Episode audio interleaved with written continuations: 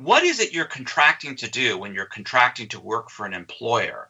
And I think this is where it gets really uh, in, in, intense the kind of domination because if you it, you know i don't know if either of you have employers um, but if you think about um, i mean i know you you do but you may not have a, a kind of more you know uh, where you're going every day to work. But um, could, could, could, you could you tell how we look? We're men of, of vast wealth. We're landed aristocracy. we're essentially we're, we're the gentry, really. I, am glad you could I'm glad you could tell by looking at us. It's it's very apparent. Welcome back to Left Anchor. I'm Alexi the Greek, and I'm Ryan Cooper. Today we've got a special guest, Corey Robin, who is uh, associate professor of political science at at Brooklyn uh, College and CUNY, if I'm not mistaken, and author of um, The Reactionary Mind, which is a, history of conservatism that's very good, and also author of the upcoming um, biography of Clarence Thomas, which is called, if I'm not mistaken, The Enigma of Clarence Thomas. And when is that coming out, Corey? Uh, September 24th or September 26th, one of those two days. Yeah. But I imagine you can you could probably pre-order it now if you like though. Yes, you can definitely pre-order it now. Yeah, and I, and and um um I think it's it's going to be a humdinger. So, you know, if if you're interested in um you know, conservative juris, jurisprudence and ideology, I think this is definitely worth picking up. Um so yeah, take that in mind. Um Alexi, do you want to start us off here with the the freedom question? Sure, yeah. If, if it's okay with you, Corey, I, I figured we might start with a discussion of, of freedom, and, and then that might make for a good transition to, to the book on Clarence Thomas, if that works. That sounds great. Wonderful. So I, I was really enjoying uh, some of the things you sent and, and, keeping track of of the importance of defining for, for these leftist movements and the, these rising stars that we have with, with AOC and Rashid Tlaib and the, and the DSA. Um, you know the importance of, of theory and theoretical frameworks to ground uh, political action. So, you know, I noticed in in your writing on reclaiming the politics of freedom that part of why it's so important for the left to realize this is because of the success of the right of conservatism uh, has maybe been misunderstood, and, and, and you suggest that perhaps their success is grounded in their taking claim of the philosophical terrain uh, on the point of freedom or the concept of freedom. And uh, it's a moral uh, political battle and a moral ideological battle that the left needs to engage in. And perhaps uh, we need to be more conscious about doing so. So um, maybe you can, can lay out a little bit of why. Uh, why this is important to the political work that needs to be done, and then from there we might proceed in, into fleshing out um, why freedom over equality and so forth might be a good underpinning for the left theoretically.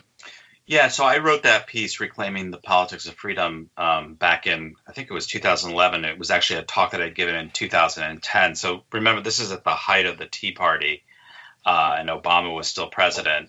And, um, and I and I bring that up because to say that today today to say that the right's you know moral claim or that the right stands for freedom can, can sound odd uh, in the era of Trump, and, and there's a good reason why it sounds odd.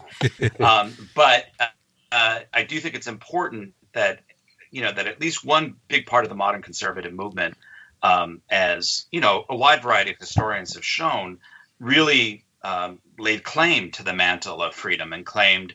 Um, in all sorts of ways, that they were the true defenders of freedom, and that the real threat to freedom um, was from the left um, I just recent, more recently did a piece on Hayek in the Boston Review, and I and I went back and it, it was it's it's just really striking in his pieces in the 1930s and the 1940s.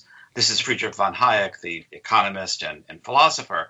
It's just striking how much he thinks that the the conservative argument or the free market argument against the left um, is not a technical argument. And remember, he's you know quite an accomplished technical economist um, it's not a technical argument. It's not an efficiency argument. It's not about you know capitalism can deliver the more good goods for you know than than other systems can. It's really he thinks fundamentally a moral and a cultural argument, and it comes down to the question of freedom.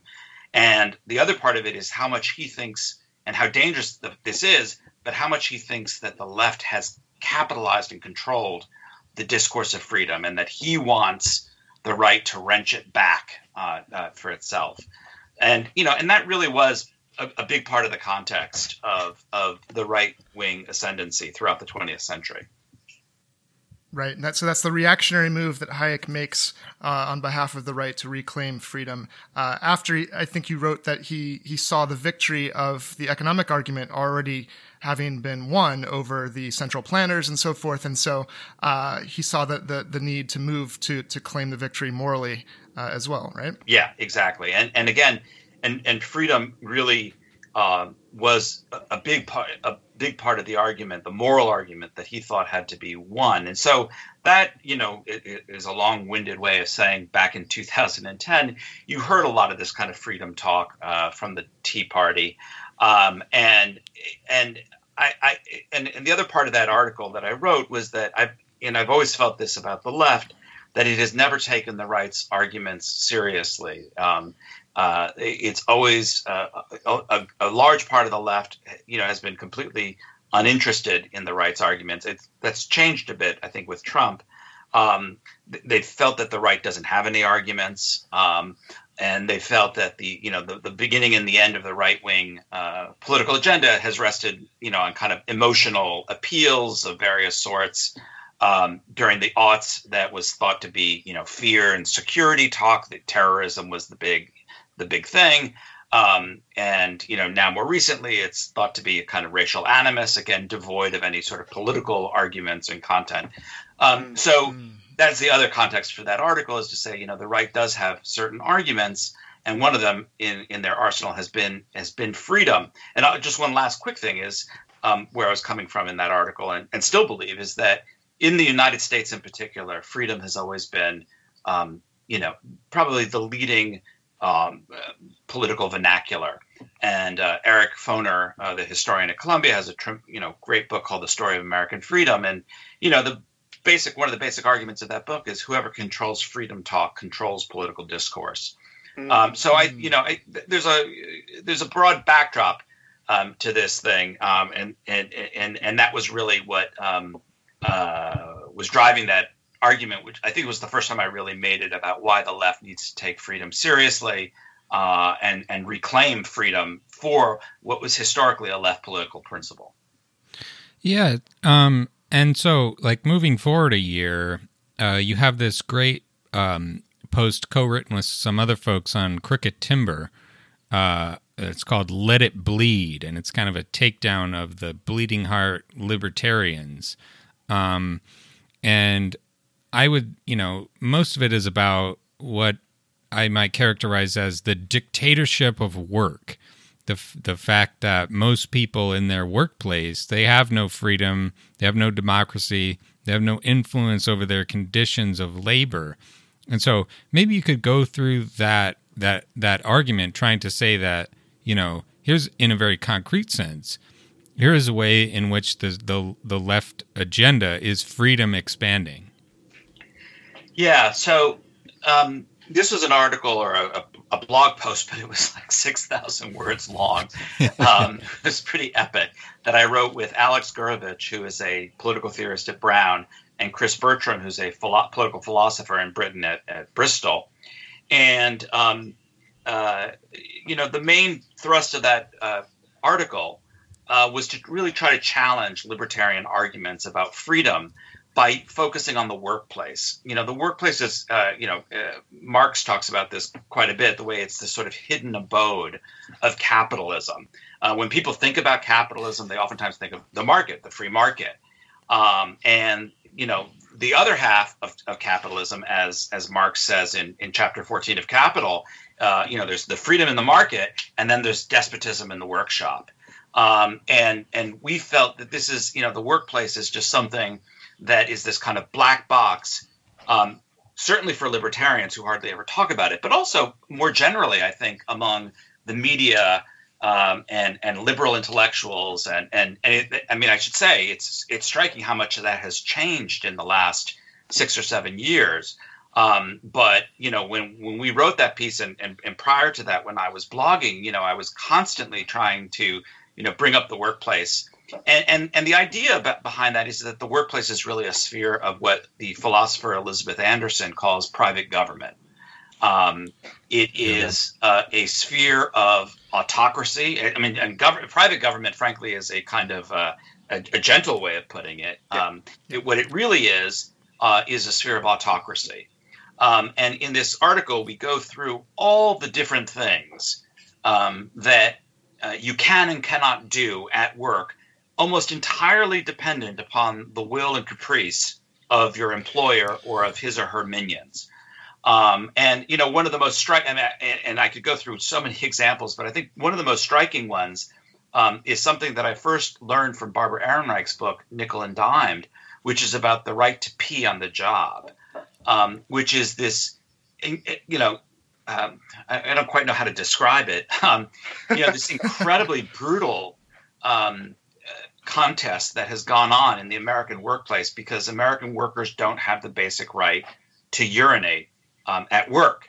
And um, so, what oftentimes happens, particularly in low wage kind of work where there are, um, particularly for women of color, um, is that they end up using um, adult diapers uh, because they literally just cannot get off wherever, you know, we have this image of an assembly line. It's probably a little bit out of date, but whatever the work is, you can't leave the work site, the site where the work is happening, just to relieve yourself. Um, and it's incredibly monitored as well by employers who keep track um, with all kinds of and, and, and this by the way is not some kind of old school holdover from the past there's all kinds of high tech um, surveillance mechanisms you know hotel maids for instance housekeepers in hotels are, are subject to this kind of surveillance as well so uh, that's just one of the many basic you know what we take for granted i think what people in the media in particular take for granted uh, that you, you, you that you would be able to do that's just denied to American workers. So there's the denial of rights on the job, and then it, and but but what's even more um, uh, frightening is that, that that denial of rights on the job extends off the job as well. And back in 2012, there were a bunch of articles about how employers were really um, monitoring and instructing how their workers were voting in the presidential election. Um, that's just one of the many examples. People are penalized for speech and behavior they get, they engage in off the job, not on the job. So there's that as well. Um, so there's there's the way your employer controls you at work. There's the ways in which your employer can uh, control you when you're not at work. Uh, and then there's what uh, Ryan was bringing up the sort of basic lack of control uh, and the lack of voice you have to engage in protest about any of these things. And and and the final thing is, then I'll be quiet. Um, is is all of this is almost entirely legal. Um, uh, the, the, the, legal protections for workers are so few uh, in this country that you know unless you know the reasons for doing uh, for the employer punishing you or, or re- retaliating against you have to do say with race or gender or one of those protected categories um, if it's not to do with that it's it's basically Thunderdome, uh, and and they can completely control you. Right, and th- this is to your very good point about the complete inverse of the reality that the libertarians or the right generally pose freedom as, which is uh, getting the state out of your business uh, and presuming that freedom lies everywhere else.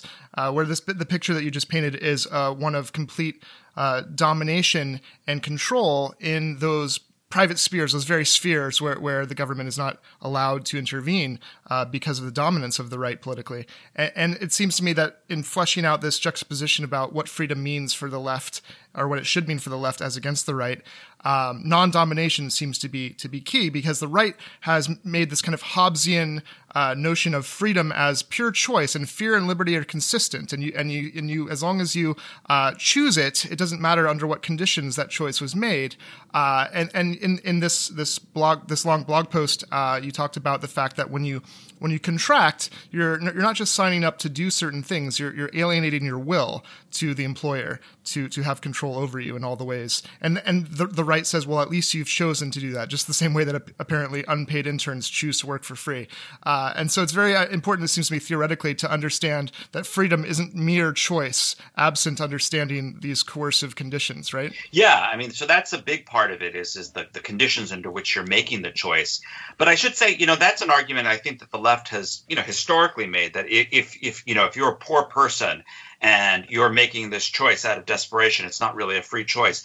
I think the argument that um, that we're making actually goes significantly further because even if you were to set that aside, that whole thing, what is it you're contracting to do when you're contracting to work for an employer? And I think this is where it gets really uh, in, in, intense the kind of domination because if you it, you know i don't know if either of you have employers um, but if you think about um, i mean i know you you do but you may not have a, a kind of more you know uh, where you're going every day to work. But um, could, could, you could you tell how we look? We're men of, of vast wealth. We're landed aristocracy. we're essentially we're, we're the gentry, really. I, am glad you could I'm glad you could tell by looking at us. It's it's very apparent. Um, but yeah, I mean, what is it you're contracting to do if you're a, a secretary or if you're a, a waiter or you know if you're a teller at a bank? What is it you're contracting to do for your employer? Um, you know, oftentimes these job descriptions are paper thin and they're not worth the paper that they're written on uh, because there's very little way of enforcing them. Uh, and so that's the other part of this is that, and this is where the Hobbesian argument, for those of you who are listening who are political theory students, you know, if you've read Leviathan, you know, what you do is you contract, uh, you know, you, you contract to submit to Leviathan. Um, but it's, you know, that, you know, and, and, and Hobbes at least has the, the guts of his conviction to say, and what you're contracting to do is to submit to Leviathan's will in almost, you know, it, with in all matters save for one, which is you know your own immediate self-defense. Um, and the kinds of contracts you have to sign um, to an employer um, can include a whole array of things that you know. How, how is this part of my job? Well, it turns out um, your your job is what your employer says is your job. Uh, you know, an employment relationship is a relationship of legal legal subordination to the will of another person. And and so I think that really um, is you know is, is, is what it comes down to. Um, it you know it's both the conditions of en- entrance, as you said, but also what are the conditions of work that you're agreeing to in the first place. But it occurs to me that that you're also doing more than just saying heteronomy is the problem that someone else is is uh, substituting for your reasoning and your judgment and, and that you're you're not truly autonomous. Um, because that that could be one response that that really that the left needs to just support uh, autonomy. And maybe that is the response but it seems to me there's there's even more depth to what you're saying in terms of what the the alternative should be what freedom really entails yeah and so um, I mean, uh, and here I, am I'm, I'm speaking more for myself. I mean, Alex and I are currently writing a, a, a longer piece on freedom and, and what it means. Um, and I mean, at least this part we're in, in, agreement about, about. But I think the other uh, other big part of what freedom does entail um, and it, you know, but, but but before I get there, I just want to really stress this because you know I think particularly among leftists, this is an important argument to remember. You know, the liberal argument is freedom is the absence of external constraint, and that's called you know negative liberty, and that's leftists have always poo-pooed this as a kind of uh, you know bourgeois sort of liberty. But even on that very minimal definition, the workplace, what's so striking is how absent that is. You know, Hobbes says, you know, freedom is the freedom of movement without external impediment. If you don't have the right to urinate, the most basic bodily motion, uh, you can yeah. you can see how how constrained that environment is. So it's it's certainly um, that's one part of the freedom. But I think another big part of the freedom that both Alex and I believe in, and it's again something that uh, Ryan alluded to when he talked about democracy at work, is the right to be part of a collective um, that will determine the conditions of your own work. Um, and yeah, this, yeah. you know, I think is um, a really central part of freedom, which is, is kind of democratic governance. Um, uh, and uh, it's something that people sort of intuitively get in the political sphere. Um, and, you know, I think increasingly understand in, in, in, in the private sphere. Um, but it's not enough just to consent, you know, to the conditions of work, um, but to have an actual voice on the job. And you know, historically, this is what labor unions. This has been, uh, you know, really the central demand of what labor unions have always cared about the most. And it's also been the absolute hardest thing to get um, for workers. Um, you know, employers in the end are willing to make concessions on wages and benefits, but giving up that kind of right to rule at work, the right to determine, you know, the conditions of work, um, has been very, very hard uh, uh, for unions to get and for employers to give up. Um, but you know, there have been some unions historically that have been able to do that, and and that kind of right to have a voice on the job, to participate in setting the terms and conditions of your own work, to engage in political conflict, um, in order to sort of find some way to supervene at work, uh, I think is is is really critical, and and again, a critical part of what it means to be a free human being. Yeah, may, maybe just to to back this out a little bit, you know, we've been talking about libertarians. A lot of it seems like the kind of libertarian moment has passed. They they've either become centrist liberals or they've gone on to the harder the racism stuff and white nationalism. But at this moment, you know, in 2012, 2013, uh, you know, you you had the classic libertarian discourse about negative liberty and um, you know, uh, non-aggression principle sort of thing. That if you set up the right procedural uh, system, or which there there that that nobody is forced, quote unquote, to to to you know sign up to anything, um, then you have no coercion.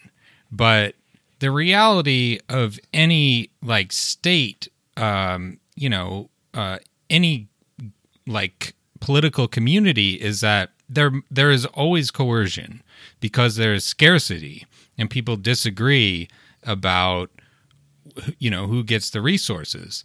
And what a democracy does in a way that i would say is freedom enhancing is to allocate that scarcity and that coercion in a way in which everyone gets a say in where it goes. And we agree that you know however you know the the vote goes like subject to civil liberties constraints and so on that's where you know we, we will we will say that we instead of just saying like i'm starving i'll sign this job contract like i have a vote i'm going to sign this contract. And i think similarly in the workplace you could say yeah, you know, you can't just work however you want, maybe, because like these, you know, operations are difficult and like, you know, it takes some effort and, you know, some people are lazy, maybe they don't show up and so on. But if you have a union and you have co determination where there are worker representatives on the board of directors, that way you can allocate the sort of coercive aspects of, of the work, the parts that are unpleasant and to say that like well i agree to this in a much more meaningful sense rather than just saying like if i don't sign on the dotted line i'll starve. Is that would you say a fair description? Yeah and you know and i think it um you know i think it's it's it's just to uh, expand even further it's it's it's not just um you know to be kind of part of a democratic collective uh that deliberatively sort of agrees to how to distribute the shit work um, which which is important though. I mean, you know, yeah. I, I wouldn't minimize that. Um, but also, you know, uh, I, I, I, think there's a you know, there's actually a kind of continuity between more sort of left wing Marxist thinkers, including Marx, but also more liberal thinkers like John Stuart Mill, who was a kind of liberal socialist toward the you know uh, toward the end. Uh, toward the sort of end of his career, about kind of the self development um, that could occur um, when people, um, you know, have a, an opportunity to kind of increase their talents and powers and skills.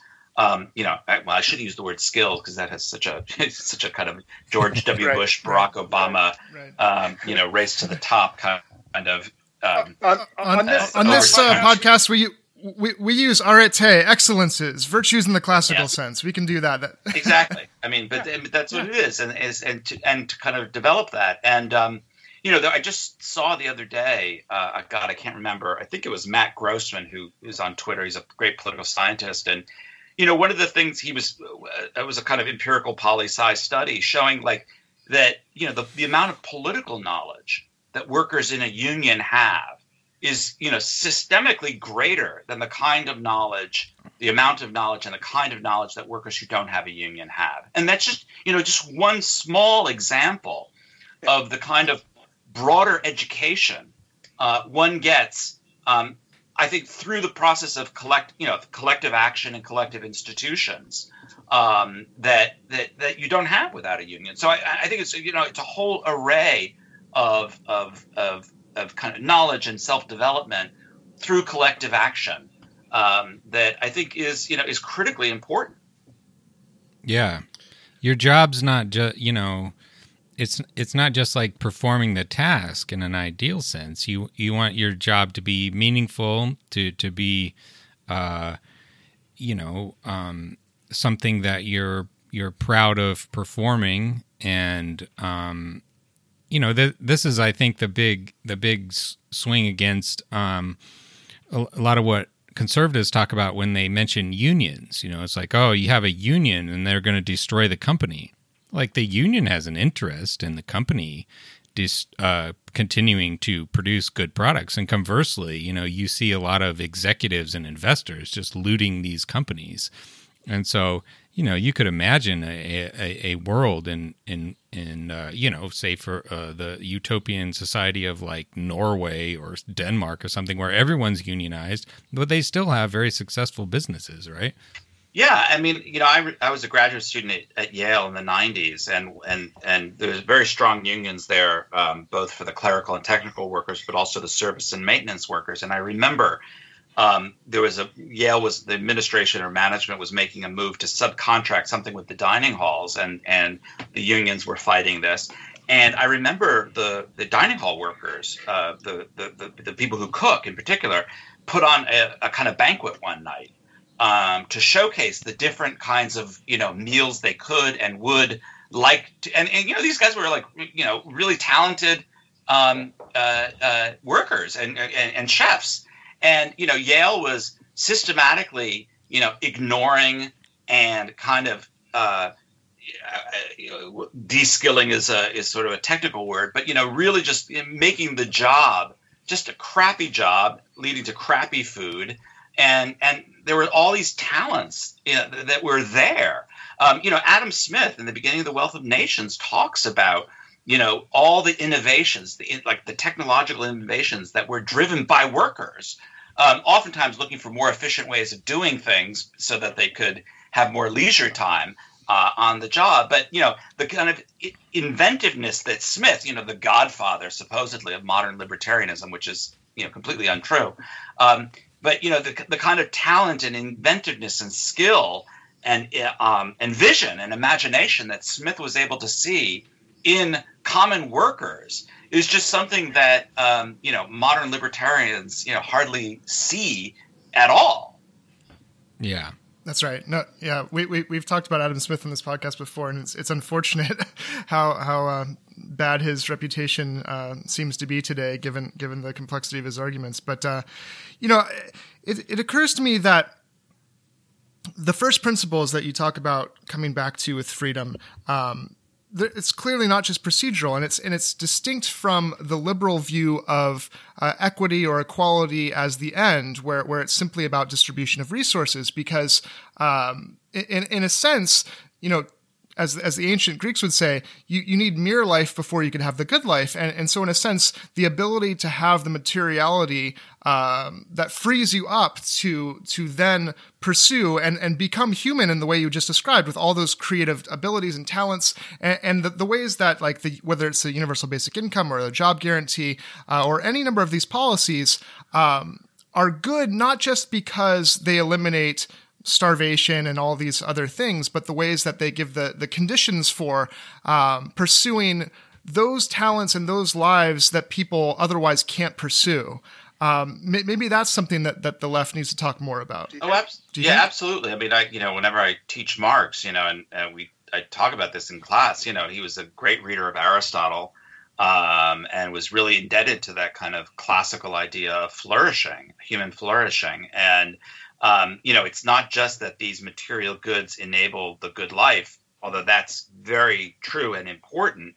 Um, it's also that you know in the deliberation. I mean, I think kind of Marx's innovation and and, and what makes you know what, what, socialism at its best really should be about is um, it's the politicization of the economy.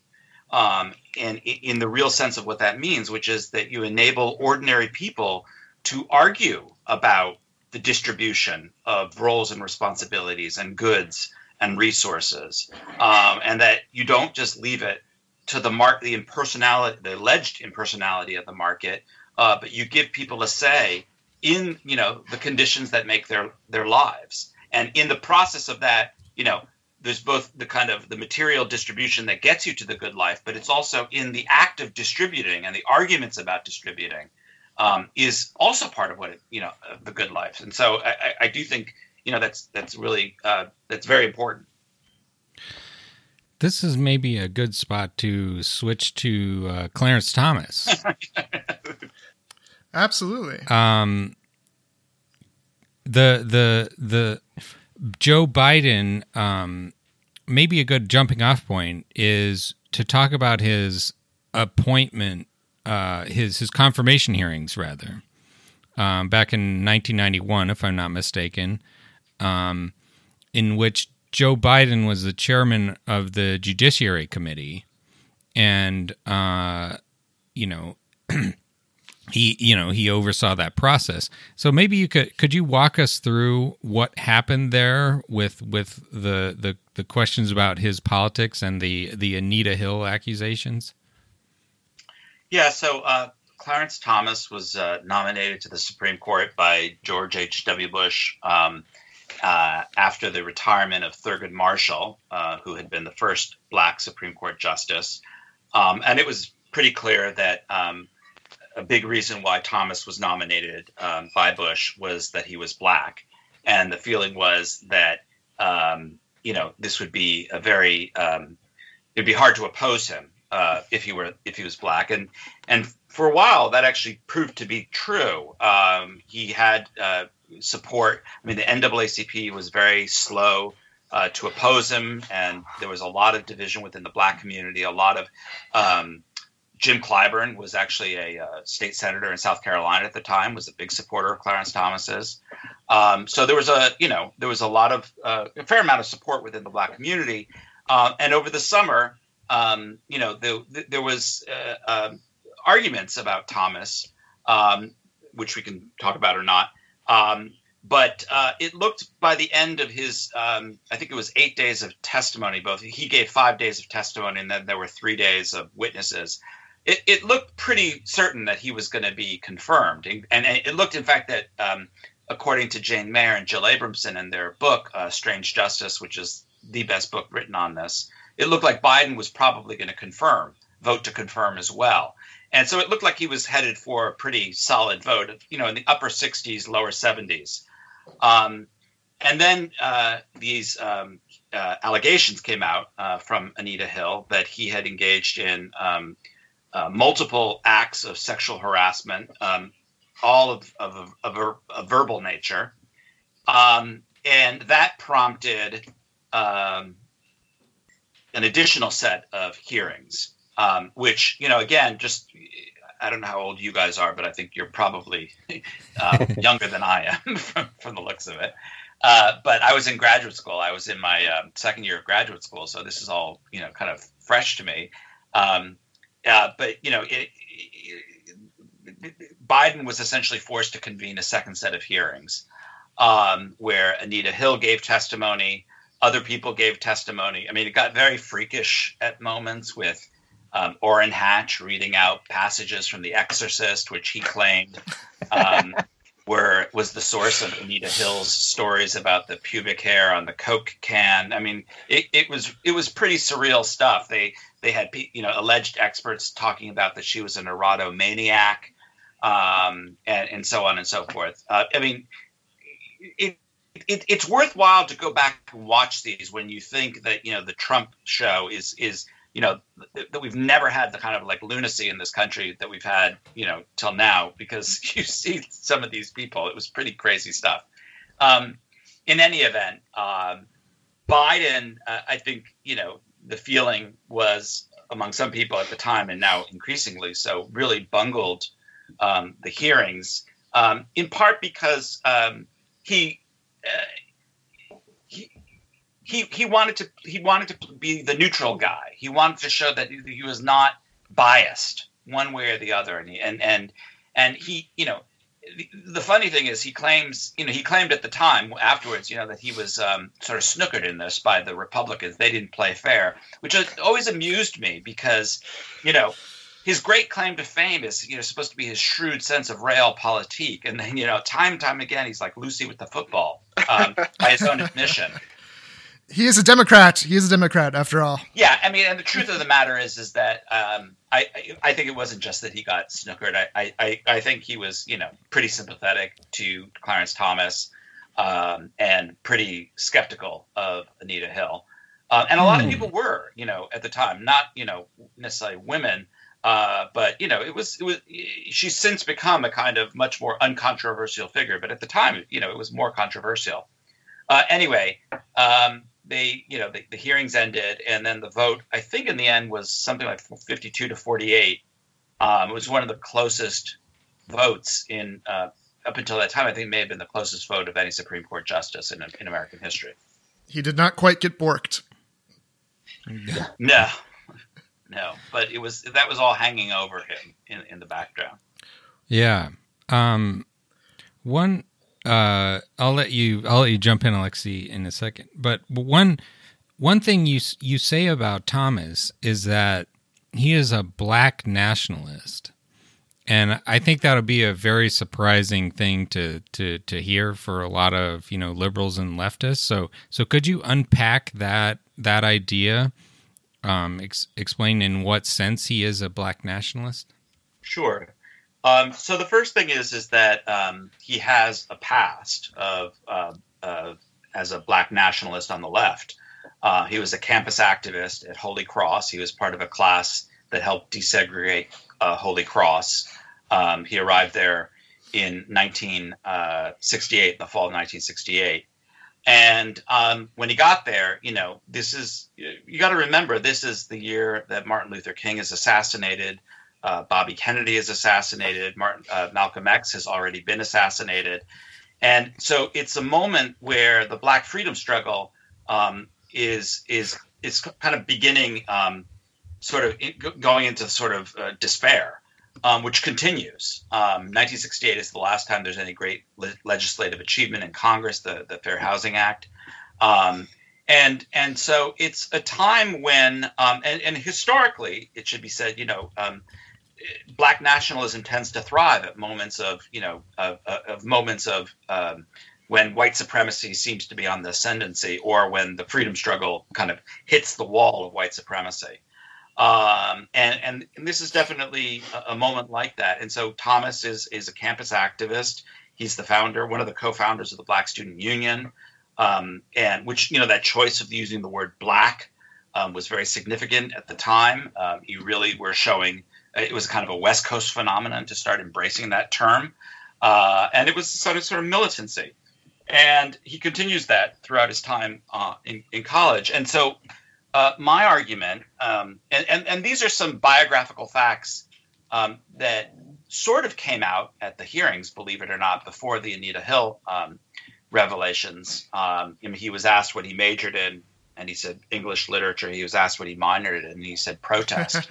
and you uh, and he wasn't lying, you know, because he was he was quite active, um, and and he was, um, you know, even amongst his uh, sort of group of co-militants, he was thought of as you know, really kind of race conscious uh, in, in, in, in, all kinds of ways. Um, and the argument of the book is that that black nationalism, and, and by that I mean a kind of program of mutual black solidarity that's very skeptical of integration, that's very skeptical of liberalism, it's very skeptical of the state, which it sees as an inherently white institution, uh, and that wants to foster separate black institutions uh, and sees that as the condition for black flourishing, uh, really black survival first and foremost, but black flourishing maybe. Um, all of those positions, oh, and black self-defense, I should say, have uh, have have stayed with Thomas um, on the court. And just to give you, I mean, I could give you multiple examples of this, but one, if you read his uh, Second Amendment jurisprudence, um, it really is kind of fascinating. I mean, you know, there's lengthy discussions of black reconstruction and white terrorism in the 19th century. He quotes extensively from Herbert Aptheker's book on black slave revolts. Herbert Aptheker was a Communist Party historian, um, was party to lawsuits that came to the Supreme Court, but I don't think has ever been quoted um, as an authority or an expert by a Supreme Court justice. Clarence Thomas does. Uh, in a more recent case, he extensively quotes from Eric Foner's book on Reconstruction. So he's really, you know, quite knowledgeable and in, in, and and um, indebted to this moment uh, in Black history and African American politics, uh, and and sees the whole question of the right to bear arms very much through that lens of Black self defense. Uh, and that's just again one example. There are, are many others. It's so fascinating. I, you know, I, reading this this great book was like drinking from a, a fire hydrant. It was uh, so much to take in and process. I, I, I just, um, you know, there's not enough time to talk about all the interesting things that that you write about and that you unearth for us. Um, but the, the, the fact is that there seems to be this really interesting um, symmetry between what leftists, like the illiberal, illiberalism of, of Clarence Thomas and the illiberalism of leftists, in their critiques of the failures of liberalism. And, you know, so much of, of what he points to in what we might call on the left the, the reformist uh, attempts of, you know, the state to intervene and, and simply kind of reaffirm those uh, inequities because of the, the structural problems. He he ascribes to white supremacy, and he thinks it's just you know his race pessimism, as you as you show, um, is such that he doesn't think electoral politics or the state is a refuge to to liberate. Um, but he has, you know, such an, an interesting and, and incisive critique going back right to the founding uh, that not even reparations are possible because the harms are, are, are so real and persistent and uh, perturbable. It just it, it's it's fascinating to see so much of um, his critiques as paralleling the left's, and yet the the pessimism and and the kind of recourse to uh, the market is kind of the, the unfortunate refuge that he takes. Um, but maybe you could talk a bit more uh, about all that. Sure. I mean, I, I, think the, the part of the reason why you see so much uh, resonance between some of his positions, and, and I should say he's he's still a I think a black nationalist, but he's a black nationalist on the right. Uh, he's not a leftist by any stretch, and that's not the claim of the book. He's a conservative black nationalist, of which there have been uh, uh conservative black nationalists in the past in this country. Um, I mean, he's the first conservative black nationalist to sit on the Supreme Court, which is just part of the innovation um, that needs to be dealt with here. Um, but but I think one of the reasons why you see so much resonance with some of the positions on the left is that I think both sides are are are living in the shadow of the same historical event, which is the defeat of the Black freedom struggle. Um, Thomas, you know, uh, is uh, alert to this uh, from a pretty early position. Um, and, and struggling with it uh, in the early 1970s, um, and as are a lot of other activists, black activists.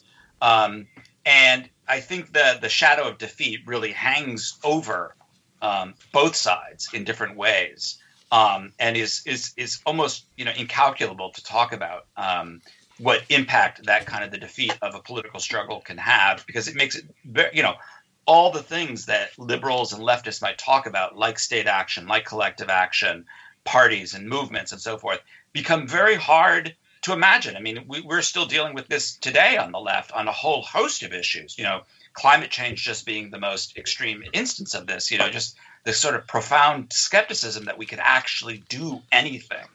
Um, and I think that really is is at the heart of the matter for Thomas. And then on top of that, you know, there's this notion that part of the reason why nothing can be done is the uh, profundity and intensity of white racism, which he sees as kind of an original sin um, that has no real historical source to his mind. And because it has no real historical source, uh, it has no real historical uh, exit either. Uh, it just becomes a kind of uh, preternatural condi- part of the human condition almost. Um, and he sees it pervading particularly every active state, um, including, I should say, um, a, a, lot of policing and prison uh, activity as well, although he has a different attitude about that as a result. Um, and also, so every activity of the state and every kind of political action. So when you brought up reparations, it's not just that reparations, you know, you could never make up for the harms that had been done. For Thomas, the, the, the political agents, the people who would be doing it, make doing that, making up for, are white people. That's right. That's right. And, and this is what he's constantly yeah. coming back to. I mean, his critique of affirmative action is very different from your traditional right wing critique uh, because his premise is, is that affirmative action is essentially a program that is run by white people for the benefit of other white people. It has nothing to do with black people at all, except that they are the victims of it.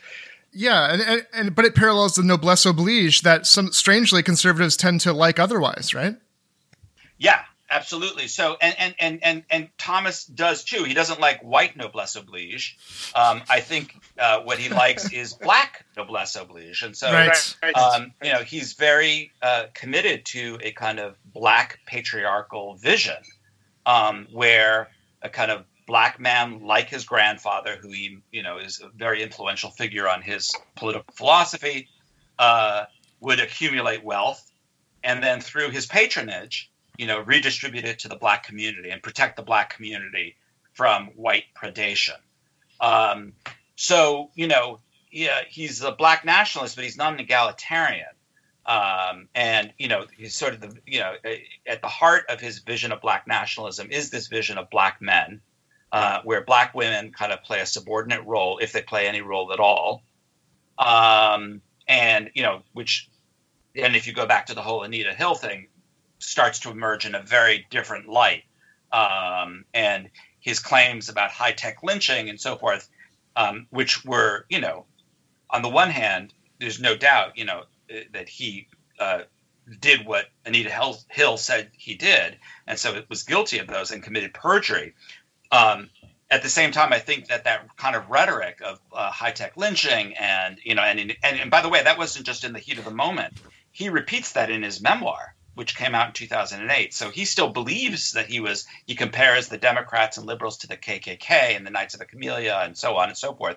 But it, I think there's a kind of genuineness to the rhetoric, um, which is that you know what white liberalism has done the way white liberalism has worked its poison in the black community, first and foremost, is to undermine black male authority. Uh, and so Anita Hill uh, seems to him, you know, in that moment to just be the ally of a kind of white liberalism that has been uh, doing its harms to the black community, and particularly to black men, for quite some time.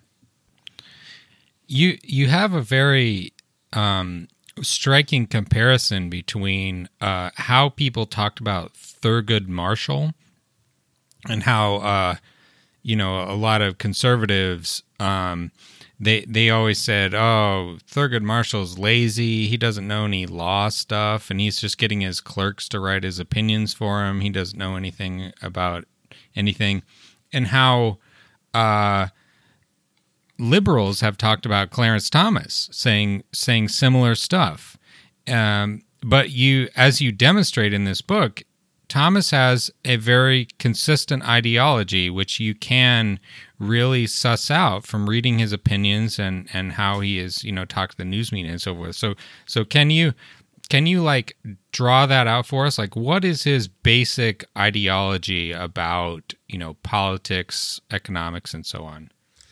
Well, first, let me just say one thing about Thurgood Marshall. Um, it wasn't just conservatives who said these things about him; it was also yeah. liberals. I mean, Archibald Cox, who was the you know special prosecutor during Watergate, who uh, was fired by Richard Nixon on the Saturday Night Massacre, was a you know legendary Solicitor General under uh, I think Kennedy or Johnson, real liberal hero, Archibald Cox. Uh, he said that uh, Thurgood Marshall. This is what he said about Marshall.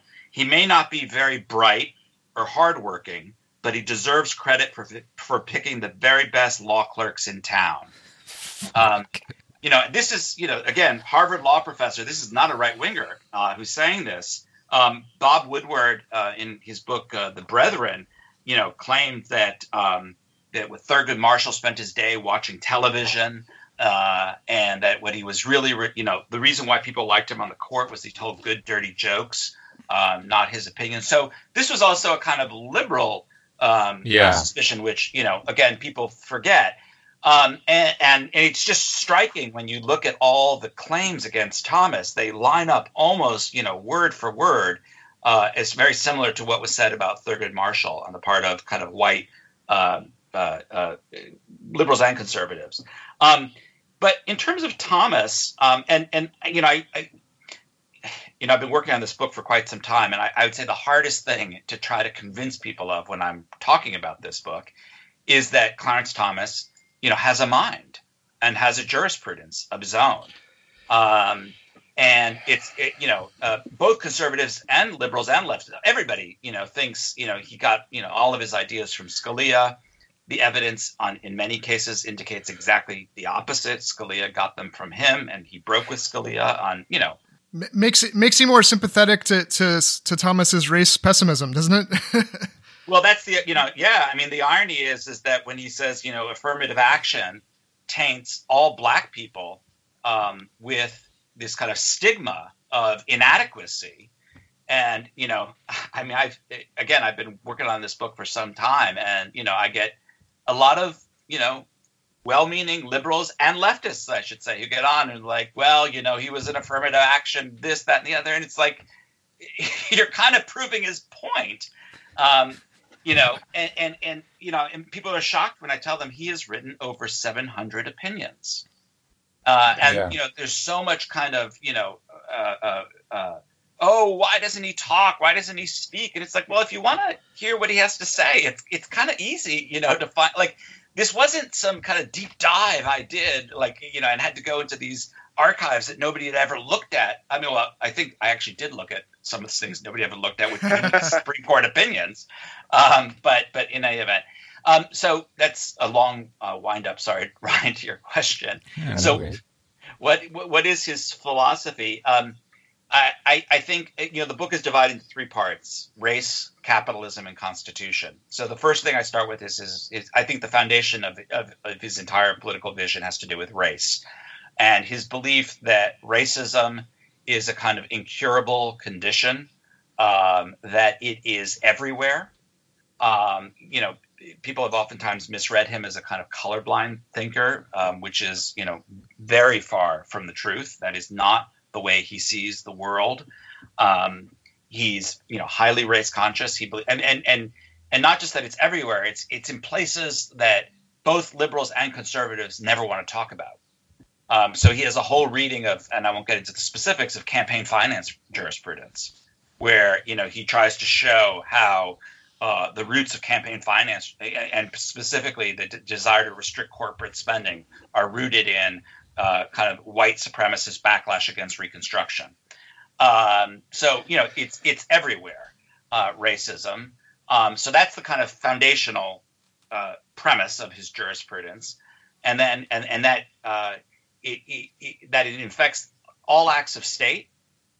Um, so any kind of liberal intervention through the state, on you know, for the sake of African American equality, will only reinforce African American inequality and subjugation. Uh, and so politics in the state are kind of no-go territory. And, and I think that it really, if you look at his voting rights jurisprudence, which people, you know, liberals have a very hard time making sense of, I think it's actually not that complicated. He really does believe black people shouldn't be voting. It's that simple, um, and would like them to devote their efforts elsewhere. But it's really interesting why, because he thinks that voting isn't something that can liberate black people because the white supremacy that's inherent in the electoral system, that's inherent in our governments, won't permit it, right? And so, so like, find liberation elsewhere. Exactly. I mean, I think he doesn't quite believe in liberation, so I don't want to go right, right, right, right, too far. Right. Right. Uh, he is a conservative. individual individual flourishings, perhaps, right? Like, well, I don't like, think it's either individual. He does have a collective vision. Uh, he's not an individualist. He's not a kind of libertarian in that sense. Would you say Bur- Burkean because he believes in communities and kind of the tradition that passes on from from uh, you know this embeddedness in family and community? Which is is that something that you think he's? Well, he doesn't believe it, it passes on uh, necessarily, and I mean, I have a different read on Burke, which I won't get into here today. Right, right, right. Yeah. But but so it's it but it it's it's a I think it's kind of a patriarchal vision. It's that right. you know black men are the kind of foundation of protection for the black community against white people, mm. and uh, and so and that's where he comes to his kind of emphasis on black The- capitalism And the market can do that for black men, right? and the and the market. Yeah, exactly. And so that's the second. So I I have a whole reading of things like his takings clause jurisprudence, his commerce clause jurisprudence, uh, his equal some of his equal protection jurisprudence, um, his uh, commercial speech, which is about um, speech that's used in the marketplace, where he's you know he's really out there in a lot of these things. Um, and and the whole point is to kind of find niches for black capitalism, which he thinks is you know the best that can be hoped for. So that's I think the second part is you know the, the, the first part is race. The second part is this critique of politics in the state and the embrace of the market, and then the last part is his constitutional vision. Um, he's kind of an originalist. I don't you know put too much stock in that. But what's weird about his originalism is that he has two different ideas of the Constitution most originalists, self-proclaimed conservative originalists, you know, kind of look back to the Constitution that was ratified in 17, uh, that was written in 1787 and ratified in 1789. You know, the kind of the original white man's Constitution. Um, and Thomas recurs to that and will acknowledge that it's a white Constitution, but it's also very indebted to the Constitution that was revolutionized during the Civil War and Reconstruction, uh, which I call the Black Constitution.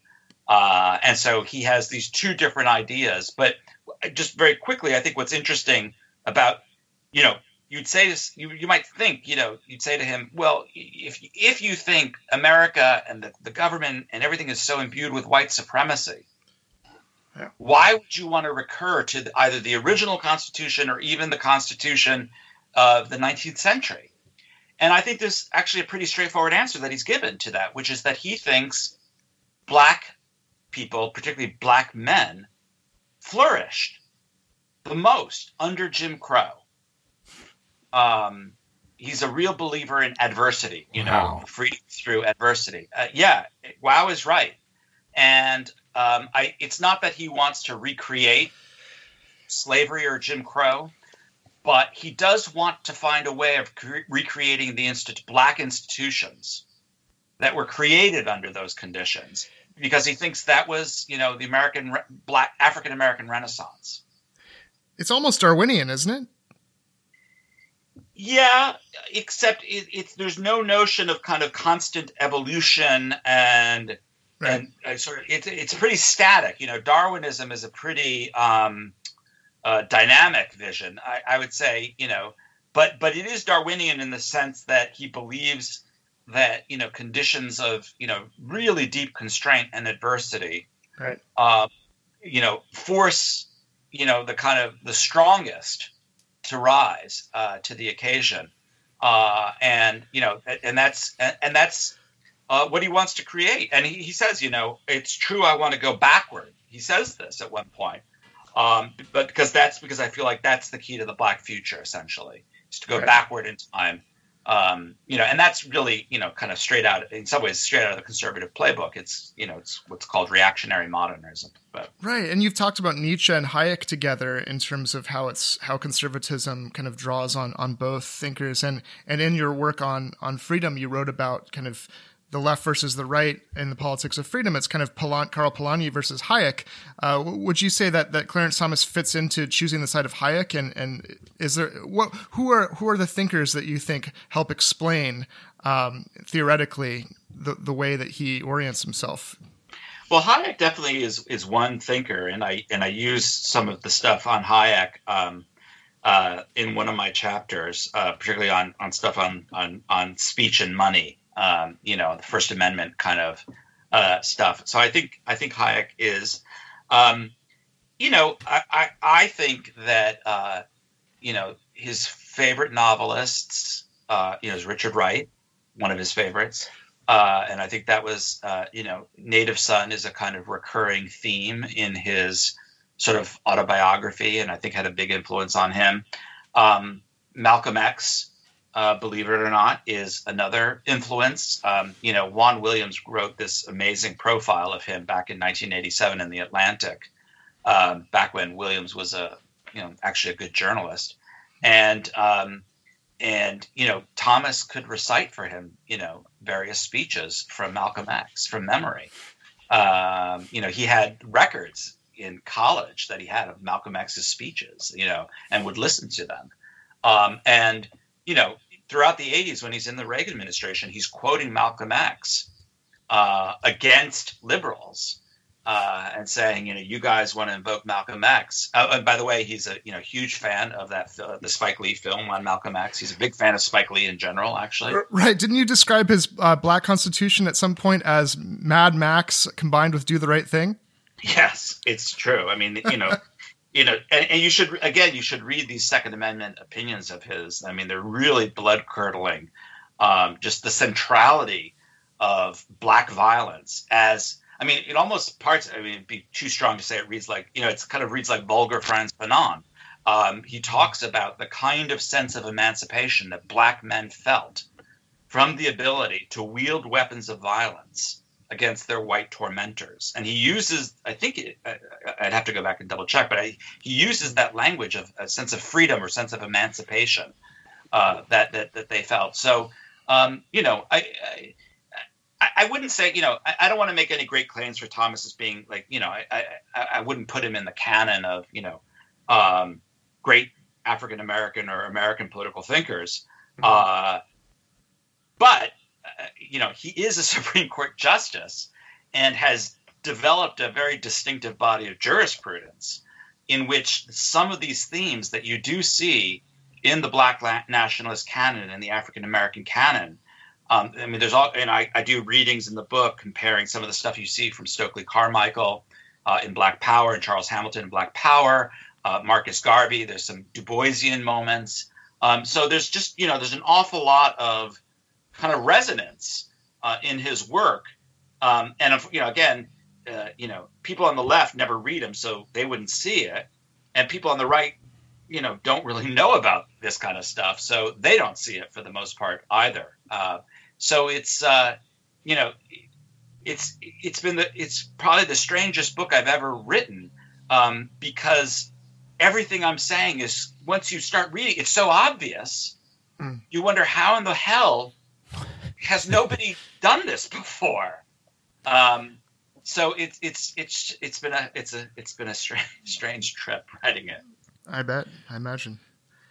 This um thinking about i'm just, just trying to get my heads into the space of of clarence thomas you know you you you talk about how murray rothbard was a big fan of black nationalism and and he was one of the the people you know um, for uh, uh, setting up an alliance between libertarians and like Pat Buchanan and Ron Paul, uh, you know, trying to fuse libertarians with basic like white nationalists basically. Um and and an alliance that's that's shown a lot of fruit. And and you know being uh Clarence Thomas and seeing people like that guy praising your political orientation while the vast majority of the black population is going in the other direction it just must be an like some kind of incredible cognitive dissonance or something, or just I don't know, isolation or or whatever you might call it. How do you think he kind of deals with that? Yeah. It's a great question. I mean, the, I mean, the first thing I should say is, you know, in a weird way, there's kind of a history to this. Well, before I get into the history, I, I, I think, and Thomas has said this from from very early in his right turn, um, that he would rather deal with a kind of outright bigot who's honest to your face and openly exp- who openly expresses his contempt and his racism, rather than uh, the kind of uh, white person who you know proffers all sorts of liberal you know uh, racial platitudes, but is you know secretly harboring all kinds of racist thoughts. And um, you know, uh, his favorite song in the early 70s was the uh, song Smiling Faces Tell Lies. Um, uh, the Undisputed Truth, I think, was the band. It was a, and um, you know, it's, that's that's the the song, and you know, smiling faces, smiling faces tell lies. They don't they tell uh, they don't tell the truth, and um, you know that for him was kind of a mantra. Uh, um, of what the problem was with white liberals and white leftists. And um, you know, he has in his memoir, he has language about you know the rattlesnake versus the cottonmouth. You know, I think it's the cottonmouth snake. I, I don't know my snakes, but you know, at least the rattlesnake. I, I, remember this. The rattlesnake um, is open and you know announces his lethality uh, and doesn't you know hide it. And if you look, I mean, and he has that. You look, the syntax and the kind of animalistic imagery is word for word almost what Malcolm X says uh, about you know kind of I think foxes and wolves or lions and foxes. I can't remember. It's the same kind of contrast that he draws, and and there's a long lineage of this. You know, Marcus Garvey, you know, uh, said that the, you know, the good thing about the Klan is at least they're honest with you know you know where you stand with them, and and you know in some ways they're you know kind of a better friend to the black to the black man. Um, so I think this idea of racial, I mean, and I talk about this in the book, racial sincerity versus insincerity, is is really foundational to him, um, and is why I think you know wouldn't have you know and, and, so you know you have Garvey and the Klan, you have the Nation of Islam and the American you know the, the American Nazi Party comes to their rallies in the early '60s. There's been this kind of long sort of fraternity uh, between uh, certain kinds of black nationalism and you know white racism and white nationalism, and and I think Thomas sort of comes out of that tradition. So that's the first part of that the answer to your question. But secondly, he's quite aware that how much the black community disagrees with him and loathes him, um, and you know I think he sees himself as a kind of you know prophetic figure uh, who is sort of uh, laying down the foundations for a vision that he understands most black people are currently not going to embrace. Uh, but one day we'll come to see uh, the truth of, of what he has to say. Mm-hmm. Um, and, you know, I would imagine he looks at conditions as, you know, that are I, here. I'm, this is pure speculation and, you know, uh, take it for what it's worth, but, you know, sees the way things are going, racial lines getting hardened and hardened uh, color blindness. You know, the Republicans used to pretend to be colorblind. They don't do that anymore. And you know, in a way, it's kind of everything's going his way. Um, you know, this is this is the reality of of what politics is about. Um, and uh, you know, condition for Black people uh, has been worsening over the years. Uh, and you know, he thinks you know it shouldn't depend on white people you know, the Clarence Thomas book is, is rich and, and interesting uh, for a number of reasons, but one of them I think is tied to this um, leftist project we started out talking about in terms of the, the theoretical way forward, because you, you suggest that that understanding Clarence Thomas is is a form of understanding something that's emblematic uh, of how we need to see um, both the past and the future, and that you say that it's not the task at hand. The task at hand isn't to retrace and rebut his moves from premise to conclusion, but to go back and start again with different premises. Um, perhaps because he has hit upon in some of his illiberal critiques things that are that are really true, but but but we need to kind of find a way to uh, take those truths and move in a different direction. What what did you have in mind there in terms of talking about how emblematic uh, this this study of Clarence, Clarence Thomas might be for the left? Yeah, I mean, I, I, think the first thing is his sense of racism as a kind of sort of the autonomous life of racism, um, that it has a kind of depth and life of its own that can't really be rooted um, in things like politics, um, or that it's it's it's endogenous to politics and economics, um, and that he, you know, ultimately I think it's kind of you know mostly a sort of psychological, psychocultural explanation. Um, and so I think that's the first thing. I think if you don't have a political account of racism, and I don't mean by that I don't mean an account that explains how racism gets used, because that still acts as if racism is this sort of thing that's just this natural ingredient um, that then gets manipulated and deployed by politicians. And I, so I, I mean something more than that. So if you don't have a, a, real political historical account of racism, I think that's you know problem number one.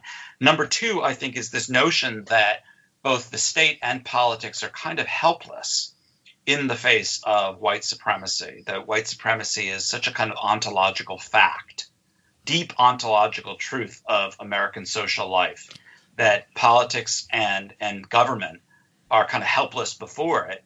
And then the third is the idea of that there being alliances between people who have you know are, are of different uh, radically different situations and histories and memories um, you know which thomas thinks is just you know impossible.